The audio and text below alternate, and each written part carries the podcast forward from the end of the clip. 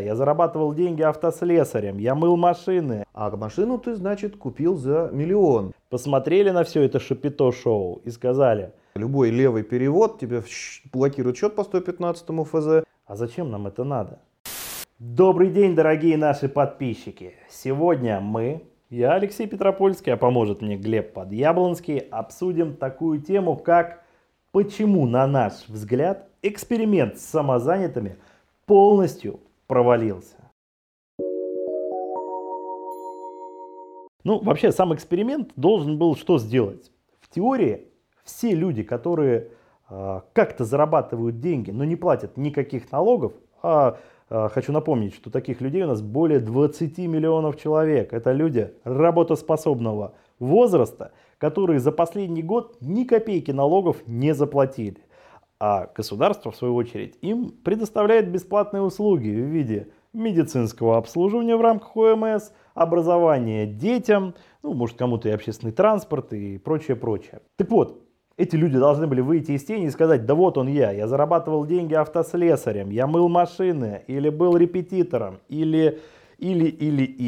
А получилось у нас все, собственно говоря, наоборот. У нас предприниматели, понимая, что индивидуальным-то предпринимателем теперь невыгодно быть. Зачем я платил 6%, если я могу платить 4%?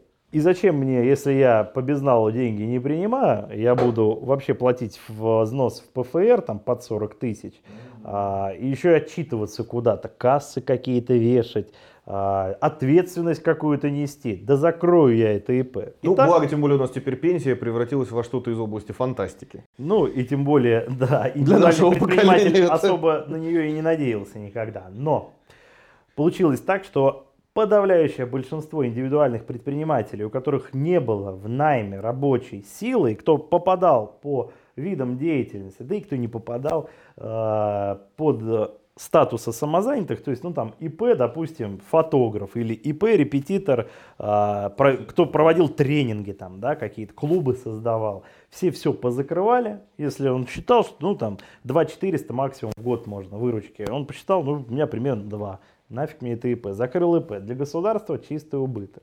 Потом работодатели, в свою очередь, тоже, дабы их налоговая за маленькие зарплаты не прессовала, они начали тоже увольнять сотрудников и переводить их на самозанятых, говорить: так, Вась, гражданско-правовой договор, ты у меня 100 тысяч получал, допустим, или 50, я с них еще налогов там 40% платил, давай делим, 20 я себе, 20 тебе, прибавки к зарплате, ты уходишь как самозанятый, мы с тобой заключаем договор об оказании услуг, и я тебе перевожу деньги. И поверьте, статистика, которая вышла в ведомостях, которую я комментировал буквально вчера, она говорит о том, что предприниматели, именно юрлица, все стали больше и больше заключать контракты с самозанятыми. Конечно, так это и человеку выгоднее, на халяву прибавка такая. Следовательно, что получилось? Государство понесло чистой воды убытки. Те налоги, которые она получала с индивидуальных предпринимателей, канули в лету. Те, кто могли, закрылись. Те, кто хотел, сейчас закрываются. Сотрудники, с которых зарплаты государство имело с каждого вашего рубля еще 40 копеек, которые вы получали, 40 копеек налогов, тоже понесло убытки, потому что этих людей начали увольнять. И самое-то главное, что те самые самозанятые, которые должны были выйти из тени, посмотрели на все это шапито-шоу и сказали: а зачем нам это надо? Почему мы должны выходить из тени? Так еще и банки здесь внесли свою лепту, свой пуд соли. Угу. Они стали блокировать счета самозанятым, когда те получают деньги от юрлиц по 115 ФЗ, говоря, что это обналичка. Глеб Валентинович, вот ваше мнение на основании всех изложенных фактов. Чего добивались те люди, которые вложили десятки миллиардов рублей в эту реформу? В создание ПО, в модернизацию системы, в информационную поддержку данного вопроса. Чего они добились-то? Я думаю, что на самом деле мы находимся в первом шаге, который государство сделало к построению цифрового государства. Потому что, ну не секрет, кто у нас теперь новый премьер. И сейчас будет сделан второй шаг. Вот как у нас полностью бизнес сейчас под колпаком. И все, уже ну, никуда не денешься. Любой левый перевод, тебе блокируют счет по 115 ФЗ, тебе приходит налоговая за кассовые разрывы, тебя дрючить начинает. Вот. Уголовочку тебе возбуждают. Уголовочку уже шьют. Ну так все. Так теперь следующий логичный шаг. В общем-то, этого даже никто особенно и не скрывает, что теперь совершенно аналогичные меры будут предприняты в адрес граждан. Сколько там у тебя зарплатка? 20 тысяч рубликов. Ага. А машину ты, значит, купил за 1 миллион и квартирку за 8 миллионов. Родной, а где? Денежки-то где? И вот как за кассовые разрывы у нас фирмы гоняли, вот теперь начнут и так же. А следующий шаг будет, это отмена кэша.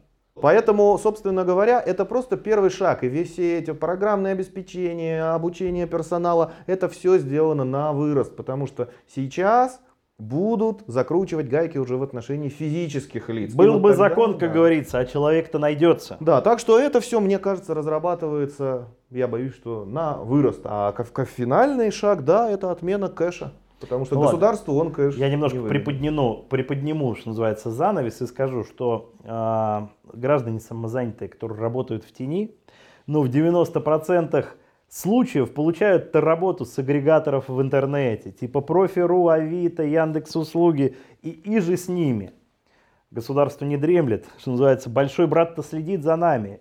И, собственно говоря, все эти агрегаторы обяжут внутри системы обязательно, чтобы человек до того, как зарегистрируется в системе, подключился к системе налог.ру, API там, не API, как это называется технически, но одним словом, если вы не самозаняты, внутри системы вы не зарегистрируете, заказ вы не получите, система вас не идентифицирует. И заплатить вам будет некуда, потому что банк просто вам счета положит, ну, точнее, его заставят это сделать. Да, а и недолг тот час, когда с каждого прихода физлица нам будут доначитывать НДФЛ, который не будет занесен по определенным графам, типа займ, зарплата, еще что-то. Ну, в общем, каждый рубль наличный его уберут из кассы, запретят или вымоют, а каждый безналичный будет подлежать отчету. И недалек тот момент, когда мы будем, как в свободной Америке, отчитываться о своих доходах как чиновники. То есть будем заполнять декларацию в конце года и говорить, откуда у нас та или иная покупка, тот или иной доход.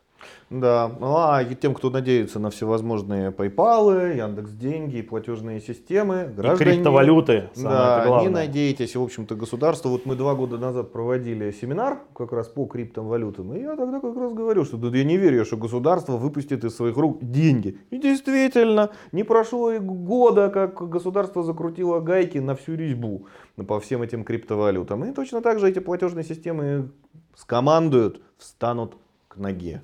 Поэтому помните, в этом году, ну я думаю, ближе к весне, под майские праздники, просто запретят везде, где человек сталкивается с заказом услуги внутри интернета и с получением денег, просто запретят таким агрегаторам, сайтам работать с физическими лицами. И это будет новая революция, когда те самые люди, кто действительно является самозанятым, будет просто вынужден пойти и зарегистрироваться.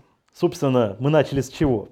Почему провалилось? Государство, да, налоги свои недополучило. Да, дало возможность нерадивым предпринимателям увольнять своих сотрудников и экономить на налогах. Но в будущем все поменяется. Поэтому спасибо вам, что смотрите нас. Подписывайтесь на наш канал, ставьте лайки и будьте в курсе всех самых резонансных новостей и нашего мнения на их счет. Берегите себя.